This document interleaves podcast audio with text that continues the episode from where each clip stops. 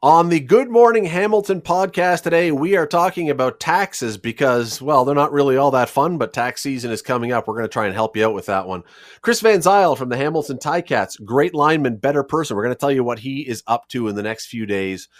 If you enjoy going on a cruise, stick around. The cruise industry is coming back, but there are still some things to know as it gets back up to speed. What's happening in Ukraine? What's happening in Ottawa, what's happening in the House of Commons. Uh, all of that is coming up. Stick around. This is the Good Morning Hamilton podcast on 900 CHML. First, though, going to look to Ottawa because a debate around the Emergencies Act started yesterday. It's probably going to carry on for a few days. Where's it going? What does this mean? I want to bring in Daniel Perry, who's a consultant with Summa Strategies, who joins us now. Daniel, thanks for the time today. Hey, Scott, it's great to join you. Listen, I, help me out with this for a second because the, the Emergencies Act is in effect right now, and yet they're debating it in the House of Commons about whether it should be used. how, how is this not sort of making a mockery of the parliamentary process? Don't you have to have the debate before you impose? I, I don't quite understand why we're even debating this if it's already in place. I think it's just part of the democratic process of the smokescreen that they wanted to make it seem that it's democratic. The Emergency Act is a nuclear weapon that's been deployed, and it's the first time it's been used since it's been intro- reintroduced in 1988. So there's a lot of gray area. So I think after this is all done, there's going to be some a lot of talk about a if this was actually necessary, and b how it can actually be improved for next time. Because I agree with you, it makes no sense that it's in place right now while they're still debating it. And actually, parliamentarians have a snow day today too because of the demonstration downtown. Parliament's been canceled. They're coming back tomorrow morning. Okay, so let's just play this idea for a second here. We we believe that the NDP, uh, Jagmeet Singh, has said he will support this somewhat grudgingly, but he says he will. That's going to give the Liberals enough votes to make this pass. But let's say that something in the debate changed. Someone makes a point that everyone goes, "Wow, great point," and then this thing does not pass but you've got it in place already. So retroactively, does it unexist? What happens then to what's been happening? I believe that what would happen is that if it doesn't have the support of the House, uh, it can be removed. And that said, if 20 members uh, say that they don't support it, then they can have a full vote to remove it at any time. So basically, if the support appears to be disappearing, then the government's going to have to act quickly to try to figure out ways to get support. But as you said, the NDP are, are grudgingly going to be supporting it because I think at the end of the day, everybody wants this to be over with as I say, it's just it's it's confusing though that if, mm-hmm. if there was to be because it's not just the, the the debate now because we've also seen there's a number of groups that have said we're going to be going to court to stop this because we believe it's unconstitutional. So if by any reason and and we may be screaming at windmills here because this may not ever get stopped uh, in some sort of way like this. But if it was to be stopped either by the courts or by vote in Parliament, what happens then? Is it like there's a stand down order? There's it just it just ceases to exist? I guess yeah, it just ceases to exist, and people are going to be very confused on what to do. And there's honestly going to be even more chaos than what there is right now. Again, we've never actually introduced and used this legislation before, so uh, this is everyone's first time, and that's one of the reasons why it's so messy and yeah. everyone's so confused because we genuinely don't know how this is supposed to go down, and we we're in a history and precedent-setting moment. But and again, just uh, one last thing on this one: if a court, let's say, struck this down, if a court said, "Yeah, you have not r- risen to the level, you have not shown that this has risen to the level that this should be used," I wonder then what happens to the people that have been arrested in Ottawa so far under this. Does that mean their arrests are no longer and any charges no longer exist because they didn't do anything wrong, even though a lot of people would say yes, they did do something wrong? It, it's very confusing. I 100% agree with you. It's very confusing, but there are other uh, measures in place, such as the criminal code, which I'm sure that uh, prosecutors will use to prosecute those that are already arrested. Um, but that said, like the government still has options within the charter to override people's rights, so they might try to invoke that, and we've seen it been, been done before. Okay, so so there are groups, as I say, that have already said they're going to be launching court action if they lose, and quite frankly, I suspect they will. I don't think a court is going to step in and stop this. I might be surprised, but I don't think so. If a court says no, the government is fine to do this, is there a thought or a concern that a government, any government, does not to be the liberal government, any government that's in power, uh, is encouraged to use this again in the future, maybe with a slightly lower bar because we, hey, we've got the okay. This is fine to do this. Is there a concern that doing it once and getting the rubber stamp from the courts would lead to it happening again? Absolutely, there is, and I think everyone can, considers the Emergency Act to be the final resort, and it's kind of the nuclear option that we've seen the government use. And I think it's a very way to summarize what the government's done throughout COVID is that they don't really listen until it's until they need to pull out the big guns, and when they do, they do. And again, we find ourselves in a lot of unprecedented time, and I think that's a genuine concern that a lot of people are worried about: is that will this be used again, and, and in what situations? Because I think there are other ways that could have been used to kind of help de-escalate the situation, and I think everyone's to blame in this. Um, but the government kind of just went in and went full send, as the kids say these days, and just tried to block this with, with as much force as they can through legislation instead of actually trying to go out and hear what's being said out there. Every person who's listening, every person in this country has an opinion on this. Mm-hmm. Your opinion. I want to hear your opinion. We've heard that this was truly felt to be necessary by the government. We've heard other people say this is political performance art to show that we're really, really taking this seriously. Where where do you put it on the scale? I think it's somewhere in the middle. Uh, watching the debate yesterday, it was very clear that this was political theater, that every party is pointing fingers, and there's been no real leadership on this. That every political party thinks their way is the best way, when in reality, it isn't. There needs to be some common ground found with among the political parties. And even though I strongly disagree with the protest, there needs to be some common ground found with them so that everyone feels heard so that we can end this. Because honestly, this is a national embarrassment. With MPs going on Fox News trying to promote this, it's just disappointing. This is not Canada. This is not who we are. We need to end this peacefully and we need to end this quickly because this is ridiculous. And I don't think the Emergency Measures Act is the correct way to do it. And you know what's going to be really awkward about this is that now that this has been used, if there are protesters, let's say on the other side of the political spectrum, who say try to block the construction of a pipeline, now you're going to be having other people saying you've got to use the emergency act to clear them out. They're stopping tr- all the stuff that you've said is happening here. You, this door, it, like when you've cracked, when you've opened Pandora's box, and this is the literal mm-hmm. definition of that, it's really hard to close it again. I Scott, like you again, you 100 percent nailed it right on the head there because like this is a very slippery slope we've entered into, and with future governments and how they might deploy it, it's I don't think it's something we really wanted to go to, and it's very very sad that this is what it's come to.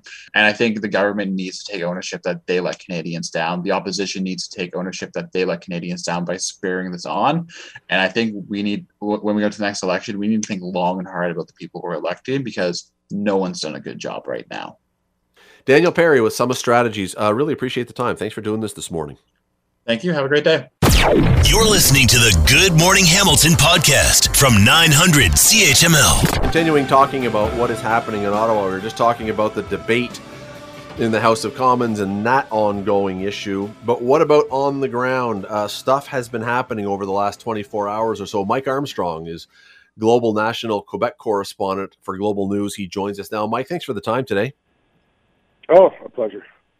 So there were some arrests yesterday of some organizers and a few others. Um, has that had the desired effect to get everybody out of there, or have other people now who are frustrated by this come in and filled the void? What's happening on the streets of Ottawa? Well, if there were 350 trucks here yesterday, that's a ballpark estimate I've heard.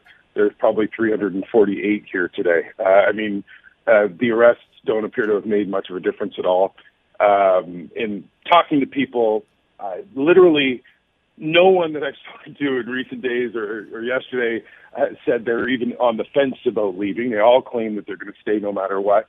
Uh, but when the leaders start being picked up like that, um, arrested very quickly on the streets, taken away in handcuffs, um, the message probably the police want to get out is um, it, this is happening now, and it probably does destabilize leadership and the other leaders involved have to expect probably are looking over their back today. I would say. This may be a weird question, but who was doing the arrests? Was it the Ottawa Police or OPP or RCMP? Do you do we know? It appeared to be Ottawa Police, and it. Uh, you know, in, in other incidents, uh, in other uh, things like this that I've covered, sometimes what happens is people under undercover officers keep an eye on who's in the crowd. Once they spot leaders, They communicate with uh, uniformed police officers, and when the opportunity happens, grab the person. They're surrounded by uh, uniformed officers and then taken away very quickly before the crowd uh, sort of gathers and starts yelling them down and before there's any real confrontation. And I will tell you that we had cameras uh, in the middle of one of those arrests yesterday, and it did get very angry very quickly, and it did get bigger very quickly. Um, mm. Now, these are officers, the only ones we've seen so far tend to be in uh, yellow jackets. Uh, we are not seeing any officers in riot gear yet. Um, that is something that uh, could happen basically at any time as soon as today. So, do we know if, if this is Ottawa police that were doing the arrest, as we think it was? Do we know if there's any thing under the Emergencies Act that emboldened them or gave them better ability to make an arrest yesterday than could have been done a week ago prior to the Emergencies Act coming in? Because it's, I, I, mean, I thought maybe if it was RCMP or someone like that, it would be a different jurisdiction. But if it's the same force that is overseeing this the whole time, what's changed, if anything? No, I, I don't know that anything's changed uh, or that any of the uh, operations that have taken place or measures that have taken place fall under the Act. Uh, I mean, they're supposed to be still debating the Act through the weekend and only adopting it next week. So uh, as a matter of fact, I should add, the House of Commons was supposed to debate that uh, uh, the Emergency Act today. The Speaker's office confirmed a little short while ago that there were talks last night, and because no one can make it into the downtown core today, uh, those talks have been suspended. Will not take place. Excuse me today. Uh, they hope to uh, pick them up again tomorrow. Um, but there are checkpoints all through the downtown core in Ottawa, uh, with the goal of basically choking off the protester uh, excuse me, choking off the protest. You can't get into the downtown core um, unless you live or work in the downtown core, or perhaps have a, a doctor's appointment, something like that. But you, protesters can only leave; they can't go, they can't come into the downtown core, and that could cause a problem as well uh, for protesters because they've got these sort of supply camps uh, a little out, sort of on the outskirts of town. There's one about four kilometers from the from the main protest site. There's another one in Gatineau. There's one, a couple in Embrun, which is about 30 kilometers outside the city.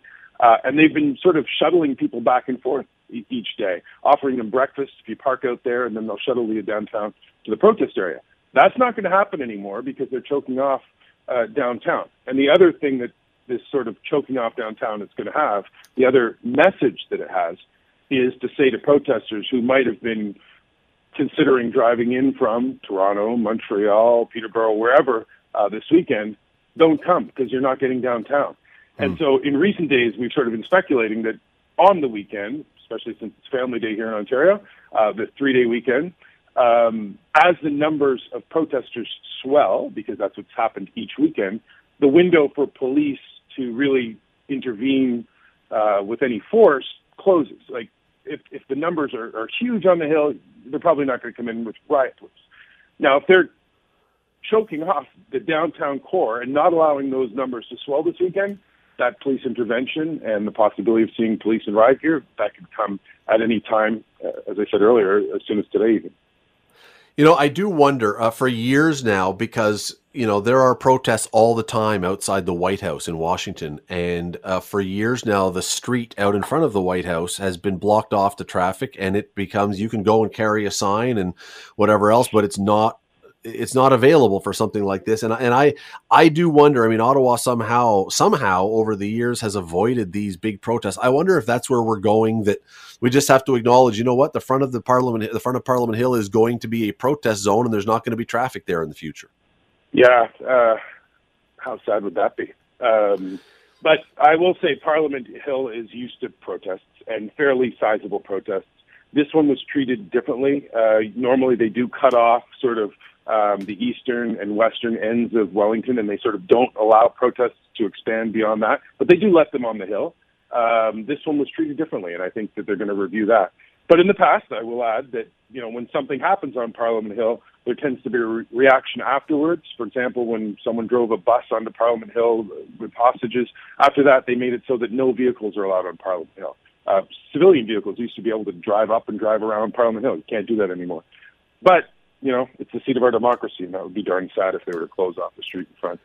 Mike Armstrong, Global News Quebec correspondent for Global. Uh, thanks for the time today. Really appreciate it. Thank you. You're listening to the Good Morning Hamilton podcast from 900 CHML. Guess what time of the year it is? Guess what time we're coming up to? Tax season. Woo! Tax season. We get to do our taxes. Uh, said nobody ever. Scott Radley in for Rick Zamperin this morning on Good Morning Hamilton. Yes, it is time to start thinking about getting your taxes done and preparing all those papers and stuff that you have to have to to be able to do this. I want to bring in Paul Anachek. He's the vice president and trustee with BDO Debt Solutions. Paul, how are you this morning?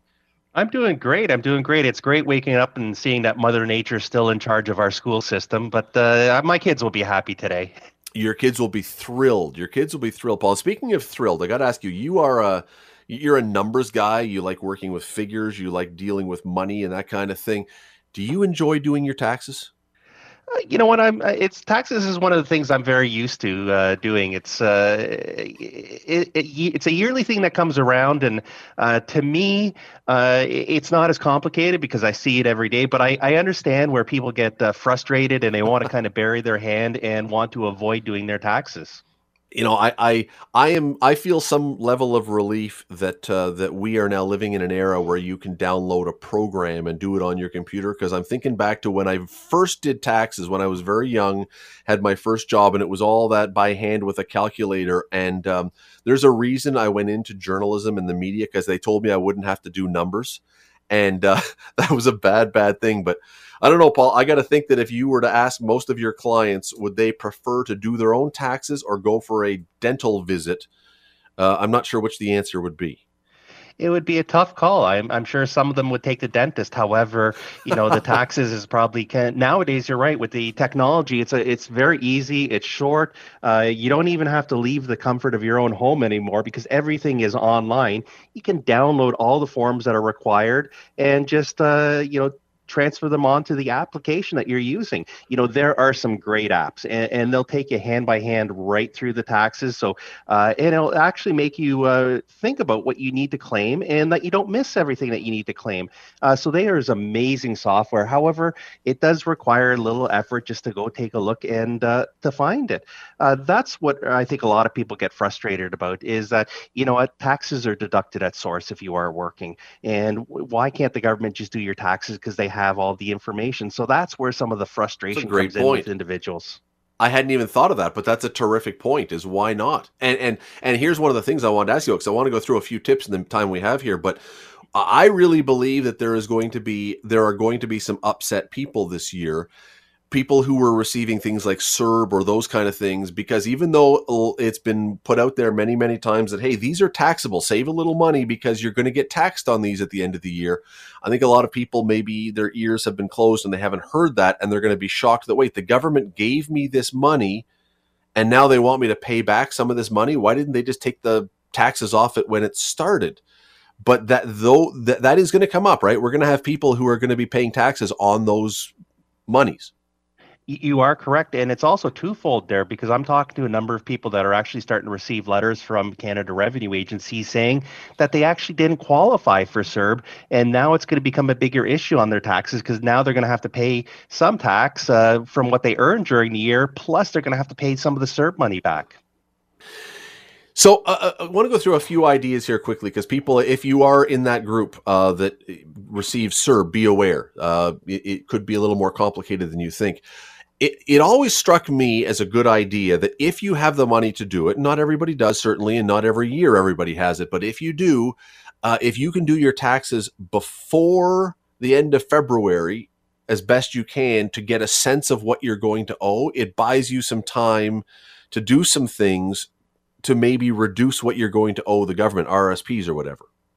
That is correct. And the RSP deadline is uh, going to be coming up as well. However, if you get your taxes done early, and again, going back to some of this, the software that is available, uh, there are some RSP generating uh, uh, savings uh, advice that they do have on there is that you can look how much you can contribute, not only to uh, reduce the amount of taxes that have to pay, but also for some people, it's to increase the amount of refund they're going to be receiving. Yeah, but if you if you are owing yeah if you're owing taxes and you buy some RSPs, that will reduce theoretically the amount you would have to pay. Plus, you're saving money for yourself. That's right. It's a win-win situation because the RSPs are saving for your future, your future retirement. It is going to reduce the amount of taxes that you have to save, and it, it, it's a perfect scenario. And that's why the government allows for the first 60 days of a new year for your RSP contributions to be used for the previous year's taxes what else? Is there something else? I don't know if it'll be new this year but do you have when people come to you and they say what's your best tip for, for when we're doing taxes or right before taxes? What what does paul say is the thing to do well, the most important thing is to look at all the tax credits that are available for you. A lot of people don't look at the common deductions. We talked about the RSPs, but you know you need to take a look. Do you have eligible uh, child care expenses, moving expenses, employment-related expenses? And now this is going to be the big one again this year because the home office expenses. Uh, the government, uh, similar to last year, is allowing uh, for those individuals that had to work at home for the pandemic to claim expenses, either a flat rate of $500 per year, or if you spent more and you have the paperwork to back it up, uh, you can actually claim more in that. And that is also going to help uh, uh, save. And it, it's really because the government understood during the pandemic, it really, you know, a lot of offices were closed, people were working from home, they had to adjust. There were some more expenses for a number of individuals to get through the pandemic if they had to work at home. You know, the increase internet usage is just one of them. So the government introduced it again this year, the home office expenses. It is. Uh, it seems like this year is going to be a little bit painful for some people um, because inflation, everything is costing more, and now uh, sending a check back to the government. It's always a fun time, but uh, even more so when things are so tight. But um, you know what? People like Paul will help you through that if you want it. Uh, Paul Anachik, President and Trustee, Vice President and Trustee of BDO Debt Solutions. Paul, thanks so much for the time this morning. Appreciate it. Thanks, Scott. Have a good day. You're listening to the Good Morning Hamilton podcast from 900 CHML. Across the world, on the other side of our planet, there are incredible tensions right now and fears of what may happen in Ukraine. For days and weeks, Russia has been amassing troops at the Ukrainian border. You've heard this, you're aware of this. And it seems that for the last number of days, anyway, uh, the tension has been ratcheted up because at one point we were hearing reports that Russia had assumed attack position. That seemed to pull back a little bit, or at least maybe it did. What is going on over there right now? I want to bring in Redmond Shannon. He is the Europe correspondent for Global News who joins us now. Redmond, thank you for the time today. Good morning, Scott. Do we okay? So uh, there are so many different reports of what's happening: attack position, not attack position, bombs b- shooting off, you know, attack. What, what do we know is going on right now? Are we looking at the moment before a war, or is it complete unknown? Well, this is you. You hit the nail on the head there, Scott. We don't know because there are so many claims and counterclaims about what is going on. So Russia is uh, saying, among other things, that tomorrow it is holding ballistic missile drills. At the same time, the Kremlin is saying it's absolutely transparent and it's something uh, no one should worry about. It is accusing NATO of uh, hysteria, of Western hysteria. It is, of course, uh, gathering troops along the Ukraine border, but says it has no intention of attacking. Meanwhile, we're seeing uh, uh, increased reports of fighting in eastern Ukraine, the, the, occupied areas of eastern Ukraine, which have been occupied by Russian backed rebels for uh, the last eight years, heightened tensions there with uh, both sides uh, reporting about attacks against their positions, the Ukrainian government side and the Russian backed rebels side. And uh, we have these um, news reports in Russia citing um, intelligence, they say, that Ukraine is looking to take back these positions in yeah. the coming days in Donbass. Yeah. And this is exactly what uh, the, Antony Blinken, the U.S. Secretary of State, said is the type of so-called false flag attack or reason pr- for uh, starting an attack, and that indicates that something, Scott, may be happening, but we just don't know. And I wanted to ask you about that. Thank you for bringing that up because the false flag thing has been going on for days now. And I think many people understand this, but uh, tell me if I'm wrong. But essentially, this is we will have um, either Russian troops or troops that are sympathetic to Russia attack Russia. So basically, a self attack, but under the guise that this was Ukraine, so that we now have justification to go in. That, that's the idea of a false flag, correct? it could be that. It could be Russia or Russian sympathetic forces, as you say, attacking Russian positions, or it could be simply an invented uh, attack with uh, no proof of it actually happening. That's what a false flag attack. In, it would be a way of the Kremlin um, justifying attacking Ukrainian territory again. And of course, I say again because Russia has attacked, uh, uh, has supported the uh, fighting in eastern Ukraine and annexed Crimea in 2014. So we're talking about yet another potential Russian attack. So really, it's about Russia. Uh, and the uh, the Russian government uh, using potentially Russian media in order to give public support in Russia for it attacking Ukraine. But Russia right. We're we're the victims. we're so. the victims. Yeah. So we have to defend ourselves. I mean, what Reba, what is the? I could predict, I could guess, but what would be the international reaction if Putin did go into Ukraine? I mean, is it is it going to be overwhelmingly outraged, or are people sort of just expecting it now? So it's going to be a different response. Well, international reaction is a, is a big spectrum, Scott. It depends on which country. But if we're talking about NATO governments, obviously there will be outrage there. NATO, because Ukraine is not a member of NATO, NATO troops will not be going in to fight. At least that's the position right now, going into Ukraine to fight back if that's the case. But will be supporting and are supporting Ukraine with uh, military hardware right now. But uh, the whole point of being a member of NATO is that you get defended by your allies. Uh, Ukraine is not a member of NATO, therefore, in theory, it wouldn't be supported. There are, of course, many, a huge number of countries around the world that aren't members of NATO, that are not members of NATO, including some neutral countries in Europe. But uh, you have uh, the likes of China and India, great powers in the world as well, where they fall on this could be hugely important. And it's very difficult to predict what the fallout would be should there be some Russian invasion into Ukraine again.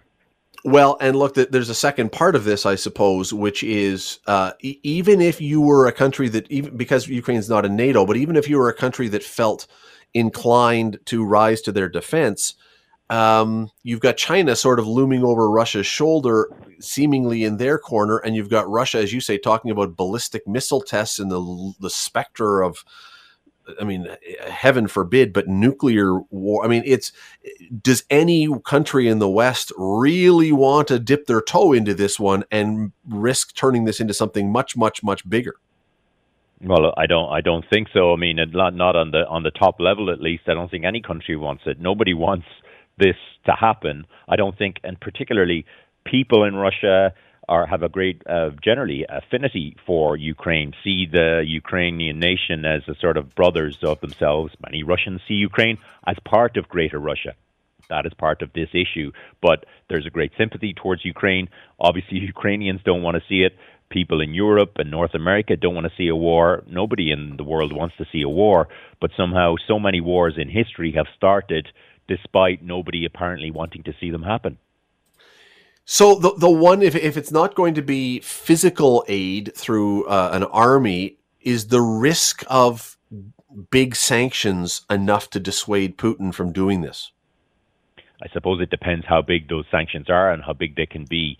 Um, Russia has often, Russian authorities have often said they don't really care about sanctions because the sanctions that have been placed on them in a number of ways since the invasion of Crimea have not done a whole lot to dissuade Russia from its activities. But if we talk about uh, sanctions that affect international banking and Russian individuals and Russian authorities and Russian companies from using the international banking system, well, that's sort of a next level up. And how disruptive is that? Is Russia self sufficient enough? Well, a huge amount of Russian uh, private wealth exists outside of Russia and has been moved outside of Russia, including very much here in London. And the UK government is uh, just yesterday took actions to limit uh, the uh, uh, visa uh, applications and visa approvals for wealthy Rush- wealthy individuals. Period coming into the UK, but very much it's pointed towards the presence of a lot of Russian billionaires in the UK.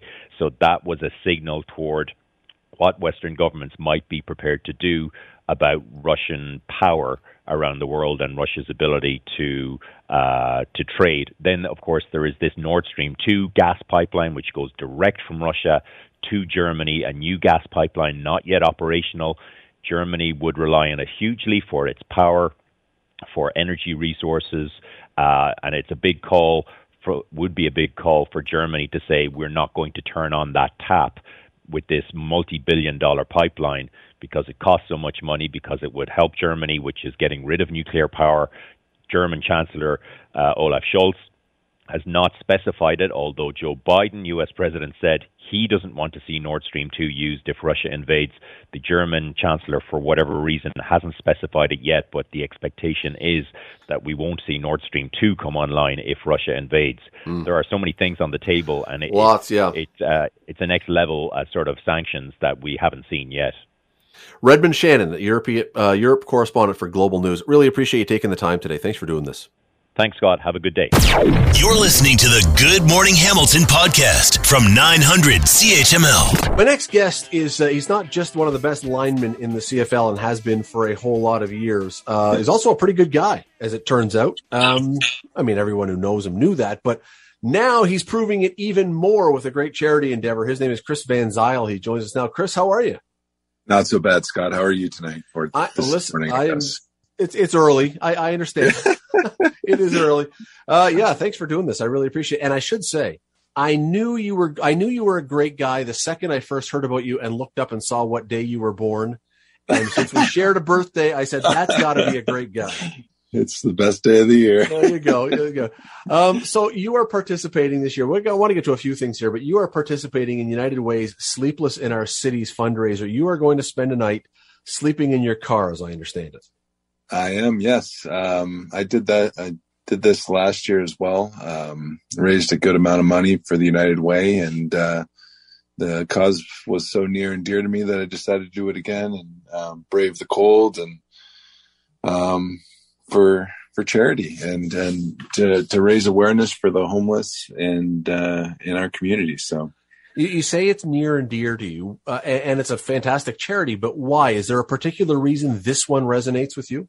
Because it's our community. Um, I live in Burlington. I've I've been in and around Hamilton uh, for a good chunk of my life, um, and and it is literally near and dear to me. There's there's people that I mean, you drive anywhere in Hamilton, you can you can see the people that are out on out on the streets and in tents and and all over, and and they're braving the cold every night. And uh, for me to do this one night to raise some money for them, um, it's absolutely a no brainer. What was it like last year? Because I'm, I'm guessing there have not been too many days in your life or too many nights you've literally had to sleep in your car. So what was it like? Uh, it was cold. Um, I remember waking up in the morning and uh, just having like that that deep cold, like right down to the bones. Um, I remember looking up and looking around at my windows, and uh, the condensation from my breath had frozen the inside of the windows, and it was it was actually beautiful. It was it created like a, a diamond like glistening effect um, all throughout the inside of the car, but uh, it was extremely cold. Where, where did you do it? Do you do it in your driveway or do you go park somewhere? Uh, I did it right in my driveway. Okay. Uh, right. Yeah. I, we had a we had a newborn at home, so I wasn't I wasn't gonna I wasn't that brave. I wasn't gonna try and do it elsewhere. I, I stayed nice and close to home just in case my wife needed help. Well, and you know, you don't want someone banging on the windows at three in the morning or whatever, too, for the for the homeless guy living in his car. Um, you, yeah. by the, I mean, people know, I'm sure, who have seen you. I mean, you're you're not a small man. What kind of car do you are you in? Or this is not a subcompact or something. No, it's a Dodge Charger. It's okay. it's a full size car, and uh, to be honest with you, it's as far as length goes, it's it's very well suited for someone my size. It is uh, it is a fantastic charity. I want to get onto a few other things, but before we do that, if someone wanted to donate to that, where would they do that, or how could they do that? I think the uh, the simplest way is to either go to the United Way website, and it's uh, "Sleepless in the Cities." Um, that's the the actual event. Um, you can actually go through either my Instagram account or my Facebook page. Um, both links are listed in, in either one of those spots. So either one of those they can go to. Um, yeah, but the United Way site is also a good option, and you can just search my name in there, and I'm pretty easily found. It is. It is. They say it is a fantastic charity and very timely. I mean, so much discussion in our community about homelessness and all this kind of stuff. So good for you for doing that, Chris. Um, now, I did want to ask you because uh, we have a couple minutes here, and uh, you're you're going to be coming back to a team next year that is way, way, way different. I think from what the team was last year. A lot of changes on this team. Is that is that something you watch and go, huh? or is that something you watch and go, you know what, change is good. We're okay with that. How do you look at it?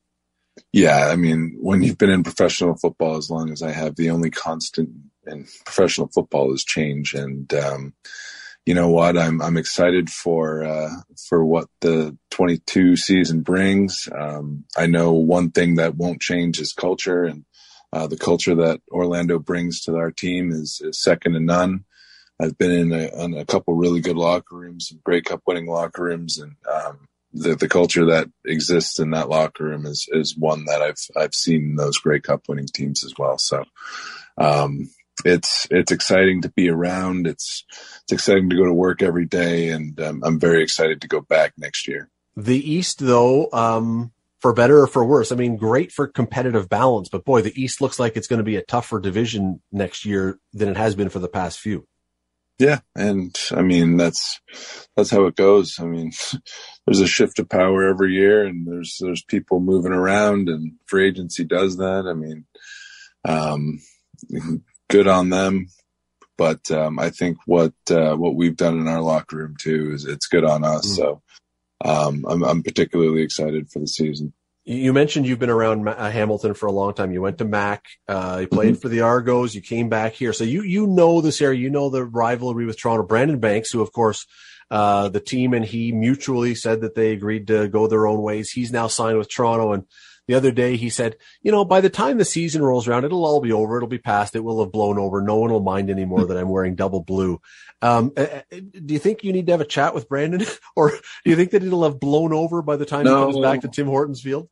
I mean, I didn't really have a chance. Um, I I switched teams basically the day of training camp, so um, good for him that he's got a couple months to kind of let everything kind of calm down a little bit. But um, honestly, it's um, it's football. It's it's it's um, again, it's you come back to the change. You you circle back to that, right? It's it's it's a constant, and um, I'm happy for him that he found a team and, and, that is that is excited to have him a part of theirs.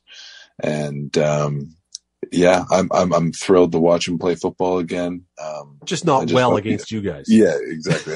just so well against us. So, uh, before I let you go, Chris, you, you, mentioned about the when you went back. I want to go back to the car thing for a second. Sleeping in the car. Mm-hmm. When you've played football as long as you have, and you've had as many collisions as you've had, when you wake up and it's that cold, does it take a while for the body to, you know, bend again? no, you just hop in the shower or something. I mean, it's, I mean, I'm very fortunate to be in a position where I can do that and, and, and warm up a little bit. But, um, yeah, I, I've played in a lot of cold football games where, um, the cold from the from the from the night before and the, the game you played still resonates in the bones the next day. So it's um, it's old hat. yeah, old hat. Yeah, it's but you're also you're also without sleeves and everything playing football, right? Like that's that's one of those rules as an offensive lineman. It's, it's there's That's not a, many guys. There's not many rules, but you, you, don't wear sleeves when it's when it's cold outside. So um, that's a um, discussion for another day that we'll have to have about why you yeah. guys do that. But uh, we'll get into that later. Oh, listen, we got to run. Uh, Chris Van Zyl from the Hamilton Ticats. It's called "Sleepless in Our Cities" for the United Way. Go to United Way. Go to Chris's Instagram, his Facebook, if you want to make a donation. Uh, Chris, listen, really appreciate you doing that, and appreciate you jumping on here this morning. Thanks for doing this. Thank you so much for having me, Scott. I appreciate it. You're listening to the Good Morning Hamilton podcast from 900 CHML. If you are a normal human being, and I know you are, you've probably been thinking to yourself, oh, I, I wouldn't mind going somewhere warm. I, I mean, I, I'd be okay with a trip to the Caribbean right now, or Florida, or somewhere else, anywhere. Well, one of the places that people a lot of people are interested in getting back to but it's um it's it's an it's an industry that has had difficulties through covid is cruising. People a lot of people love to go on a cruise ship. That industry though as i say really really hard hit with the pandemic. But it seems as though maybe just maybe things are beginning to turn a corner and head back towards if not normal, at least doable. Shauna Curtin Wetherill is a franchise owner of Expedia Cruises in Waterdown. She joins us now. Shauna, thanks for the time today. Good morning.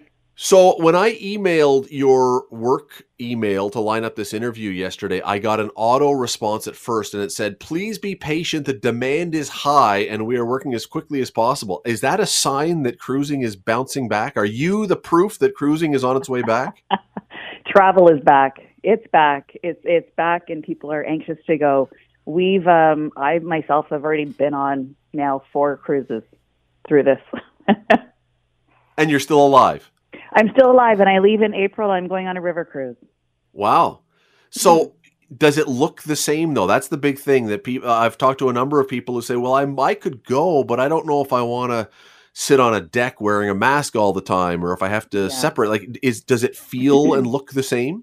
Every nothing looks the same right now, honestly. Um, you know, so travel is different and I do say to people pack your patience when you go. You can't go expecting that it's going to be like it was in 2019 it's not. Um, we don't have um, you don't have buffets. There's lineups to get into the, the cruise ship because there's doing testing. You have to show passports. You have to show passport uh, vaccines. So, you know, there's there's people that come on and were tested positive on the last cruise we were on in December. They were te- being tested positive, and then they were taking off to another room where they were there in quarantine, and then they they were sent home. So there is a difference as far as wearing a mask. The mask mandates on ships right now is being reviewed. I know that by the end of the month, Celebrity and, and Norwegian Cruise Lines are lifting their mask mandate, and it'll gradually everyone follows. So the mask mandates are being lifted. The ships are not at full capacity right now, but they are selling out.